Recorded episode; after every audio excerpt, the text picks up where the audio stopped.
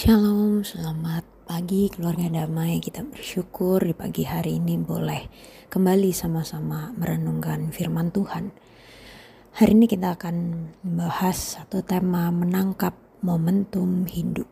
Tapi sebelum itu saya mau mengajak kita sama-sama untuk bersatu di dalam doa. Bapak kami sungguh bersyukur untuk setiap anugerah hari yang baru yang Tuhan berikan bagi setiap kami. Dan biarlah kami pun di pagi hari ini juga disegarkan dengan perenungan firman-Mu. Terima kasih ya Tuhan, hanya di dalam nama Kristus Yesus kami berdoa. Amin.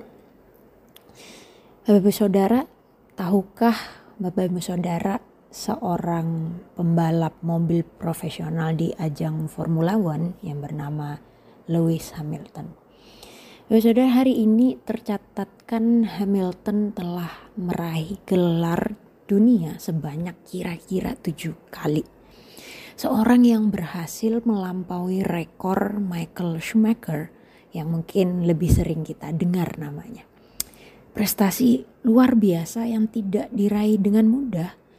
Bukan saja persaingannya yang begitu ketat, tetapi latihan fisik dan mental yang luar biasa quote in quote tidak lazim. Rekor itu diraih dari kegagalan demi kegagalan di dalam kompetisi demi kompetisi bahkan sejak dia berumur 10 tahun. Dan yang menarik adalah momentum di mana Hamilton ini memasuki dunia balap betul-betul sudah mengubah arah hidupnya. Tetapi sekali lagi semua hal itu tidak dapat dilepaskan dari kesediaan untuk mempersiapkan dan melibatkan diri secara penuh. Bapak saudara mungkin sikap itulah maksudnya adalah sikap kita bersedia untuk mempersiapkan diri dan melibatkan diri secara penuh seharusnya dimiliki oleh orang-orang percaya. Menangkap momentum hidup itu bukan bicara soal sekedar seperti apa dan kapan, tetapi lebih kepada sudahkah kita mempersiapkan diri. Momentum sebetulnya kerap dipahami sebagai sejumlah faktor dan peristiwa yang memainkan peranan penting di dalam membentuk jalannya hidup seseorang. Momentum-momentum itu mungkin bisa saja berupa rekonsiliasi, kegagalan, maupun keberhasilan di dalam studi, pekerjaan, pelayanan. Momentum itu juga bisa berupa masa-masa di mana kita menerima Kristus sebagai Tuhan dan Juru Selamat bahkan dibaptis. Adapun momentum-momentum itu yang Tuhan berikan bukan saja bicara soal hidup yang benar dan baik, tetapi momentum itu diberi agar orang percaya memberi diri kepadanya. Bapak saudara, hal inilah yang Tuhan tunjukkan juga melalui kehidupan Yusuf. Saat ini saya mengajak kita sama-sama membaca uh, kejadian pasal yang ke-45 ayat yang pertama sampai yang ke-8. Kejadian pasal 45 ayat yang pertama sampai yang ke-8. Yusuf, Yusuf memperkenalkan diri kepada saudara-saudaranya. Ketika itu Yusuf tidak dapat menahan hatinya lagi di depan semua orang yang berdiri di dekatnya lalu berserulah dia. Suruhlah keluar semua orang dari sini maka tidak ada seorang pun yang tinggal di situ bersama-sama Yusuf ketika ia memperkenalkan dirinya kepada saudara-saudaranya. Setelah itu menangislah ia keras-keras sehingga kedengaran kepada orang Mesir dan kepada seluruh istana Firaun. Dan Yusuf berkata kepada saudara-saudaranya, Akulah Yusuf, masih hidupkah Bapa? Tetapi saudara-saudaranya tidak dapat menjawabnya sebab mereka takut dan gemetar menghadapi dia. Lalu kata Yusuf kepada saudara-saudaranya itu, "Marilah dekat-dekat." Maka mendekatlah mereka dan katanya lagi, "Akulah Yusuf, saudaramu yang engkau jual ke Mesir. Tetapi sekarang janganlah bersusah hati dan janganlah menyesali diri karena kamu menjual aku ke sini.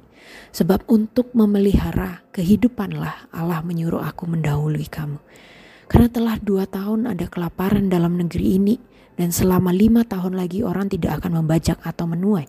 Maka Allah telah menyuruh aku mendahului kamu untuk menjamin kelanjutan keturunanmu di bumi ini.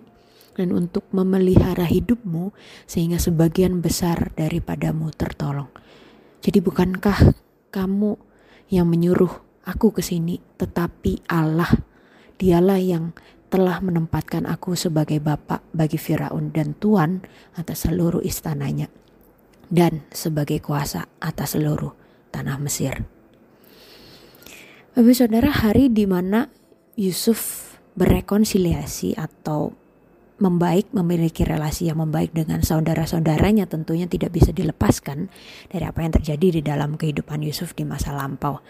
Narasi kitab kejadian mencatat bahwa lalu kata Yehuda kepada saudara-saudaranya itu, apakah untungnya kalau kita membunuh adik kita itu dan menyembunyikan darahnya? Marilah kita jual dia kepada orang Ismail ini, tetapi janganlah kita apa-apakan karena dia saudara kita, darah daging kita. Jadi ketika kita melihat bagian ini itu menjadi hari terburuk yang Yusuf pernah hadapi. Kalau dipikir-pikir ini bukan saja diasingkan tetapi sebetulnya Yusuf sedang dikhianati oleh saudara-saudaranya. Bahkan kalau kita baca di dalam kitab kejadian di kemudian hari Yusuf bahkan menjadi seorang budak. Dia dipermainkan, difitnah, bahkan dia dipenjarakan. Nah, tapi bagian yang kita baca barusan kejadian pasal 45 bagian yang kita baca tadi menunjukkan bahwa ada satu pembalikan yang begitu indah. Yusuf menyatakan bahwa meskipun mereka merencanakan kejahatan dengan menjualnya ke Mesir, Allah memiliki rencana yang lebih besar. Itu sebabnya dia dapat berkata di dalam kejadian pasal yang ke-50 ayat yang ke-20 dia katakan, memang kamu telah mereka-rekakan yang jahat terhadap aku, tetapi Allah telah mereka-rekakannya untuk kebaikan dengan maksud melakukan seperti yang terjadi sekarang ini yakni memelihara hidup suatu bangsa yang besar. Yusuf menyadari bahwa Allah menggunakan segala peristiwa itu untuk menyelamatkan banyak nyawa selama masa kelaparan yang sedang dan akan datang. Sebuah rangkaian peristiwa yang menjadi kebaikan yang menghasilkan momentum sehingga Yusuf boleh melibatkan diri dan berbagian di dalam rancangan Allah. Bahkan kita melihat di pasal 45 ayat ke-6 sampai 8 karena semua hal ini mereka dapat melewati masa kelaparan. Maka pertanyaannya bagaimana bisa gitu ya? Apakah ini semata-mata karena Yusuf yang hebat? Tidak karena kita kembali diperlihatkan bahwa kasih dan kedaulatan Allah semata yang memungkinkan semua hal ini terjadi. Di balik segala peristiwa, Yusuf sedang dipersiapkan untuk menjadi raja dan bisa melalui masa kelaparan. Kasih dan kedaulatan Allah di dalam setiap momentum kehidupan kita temukan juga sebetulnya di dalam kehidupan Yesus Kristus momentum di mana ia disalib menjadi suatu pembalikan total hidup orang-orang yang percaya kepadanya. Mereka yang dahulunya hidup di dalam kegelapan, Efesus pasal yang kelima katakan, dahulu hidup di dalam kegelapan, tapi kini berada di dalam terang. Maka hal yang perlu direnungkan bagi setiap kita hari ini gimana dengan kita? momentum-momentum penting yang mengubahkan kehidupan itu Tuhan sediakan bagi setiap kita. Tapi pertanyaannya adalah, sudahkah kita mempersiapkan diri? Sudahkah kita terus percaya bahwa Tuhan berdaulat di balik setiap peristiwa dalam kehidupan kita? Sudahkah kita bergantung terus kepadanya? Dan jika kita rasa kita pernah melewatkan momentum itu, Maukah hari ini kita belajar kembali menggunakan momentum itu, momentum-momentum yang ada ke depan, atau momentum yang sudah terjadi, yang menghasilkan pelajaran tertentu, kita kembali melihat itu sebagai rancangan Allah untuk memuliakan Dia. Walaupun tidak mudah bagi saya juga, tapi biarlah Roh Kudus yang terus memampukan kita hari lepas hari. Amin. Kita bersatu di dalam doa. Apa kami bersyukur karena kami memiliki Allah seperti Engkau, kasihmu, kedaulatanmu yang memampukan kami untuk kembali melihat setiap momentum kehidupan sebagai satu kesempatan di mana kami boleh terlibat untuk memuliakan Tuhan dan mengenapi rancanganmu di dalam dunia ini. Mampukan kami untuk menjadi saksi-saksimu, mampukan kami untuk terlibat di dalamnya, dan biarlah di dalam kelemahan kuasa Tuhan makin sempurna. Hanya di dalam nama Kristus Yesus kami berdoa. Amin. Tuhan Yesus memberkati kita semua.